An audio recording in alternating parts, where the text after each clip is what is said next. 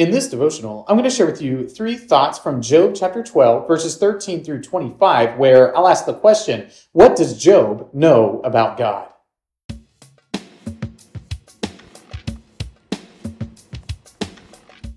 Job chapter 12, verses 13 through 25 says, With God are wisdom and might, he has counsel and understanding. If he tears down, none can rebuild. If he shuts a man in, none can open.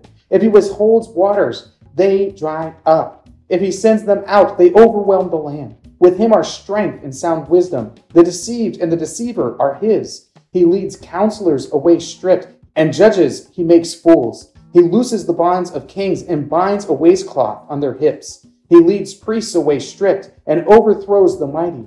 He deprives of speech those who are trusted and takes away the discernment of the elders. He pours contempt on princes and loosens the belt of the strong. He uncovers the deeps out of the darkness and brings deep darkness to the light. He makes nations great and he destroys them. He enlarges nations and leads them away. He takes away understanding from the chiefs of the people of the earth and makes them wander in a pathless waste. They grope in the dark without light, and he makes them stagger like a drunken man. Well, Job is talking to his friends, and one of his friends points out, You know, you're saying all this stuff about God, but I don't think you really understand who he is. After all, he's the great judge over all the earth, and no one can discern his ways. And Job sort of sits back and says, Listen, I know all of these things about God. I know exactly who He is. And then he goes on to demonstrate that he does know all of these things, but at the same time, he is struggling with his own experience of suffering in light of the fact that he believes himself righteous and God good, but he's suffering so greatly. With this in mind, here are three thoughts from Job chapter 12, verses 13 through 25, answering the question What does Job know about God? Thought number one all powerful. Job understands that God is all powerful. He understands that he is mighty, that he is great, that he is wondrous. In fact, Job seems to know this better than a lot of folks these days. looking at you, all you process and open theists out there. He understands that God is all powerful, that there is nothing that is outside of his control. He understands that God is able to do anything in the world. That if he wants to send the rain on the world, he can soak it all to the bone. If he withholds the rain, it's going to be dry like the desert. And Job gets this. Job understands this. He knows that God is all powerful, and yet he's still struggling with the suffering he experiences in his own life. Thought number two humbles men. Job recognizes that the Lord is able to humble men. And he goes through this long list of all the different people in all the different positions that you would think have some power and some significance and some authority in this world. And what does he say about them? He says that God takes those who are powerful, those who are mighty, those who are significant, and he strips them bare in front of all of the people. He says that God is able to take these people that you would find oh so significant and oh so influential, and He can turn them into nothing. He can bring them from their high positions down into dust. And this is easy for God. God is able to humble all men. And Job even realizes that maybe, just maybe, he is being humbled here.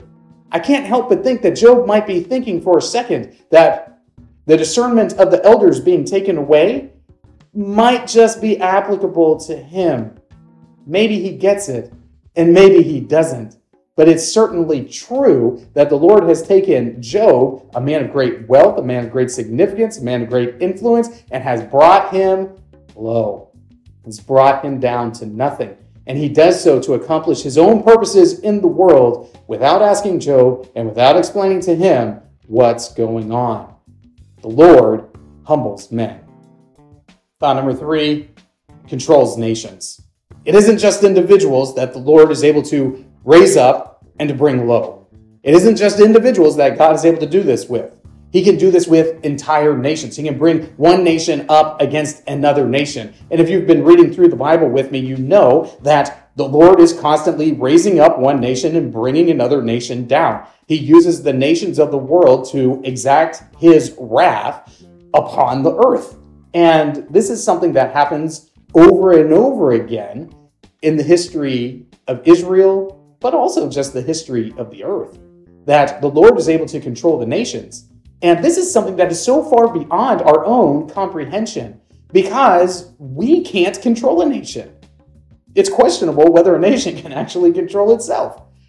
But the Lord is able to control them. In fact, He does control them, and He does bring about His purposes through national level actions that are really, in our perspective, a bunch of individuals behaving in particular ways, but the Lord is causing them to move as they are moving.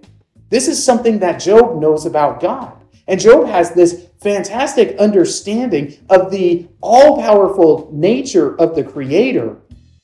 And he's trying so very hard, so very hard to reconcile his own suffering with the fact that the God who is good and who is all powerful is bringing him low here in this moment.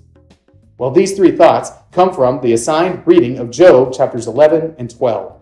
If you'd like to read through the Bible with me, you can do so by subscribing to this channel, by clicking on the link in the description, or by joining the Facebook group Through the Bible, where we are reading the text of Scripture together.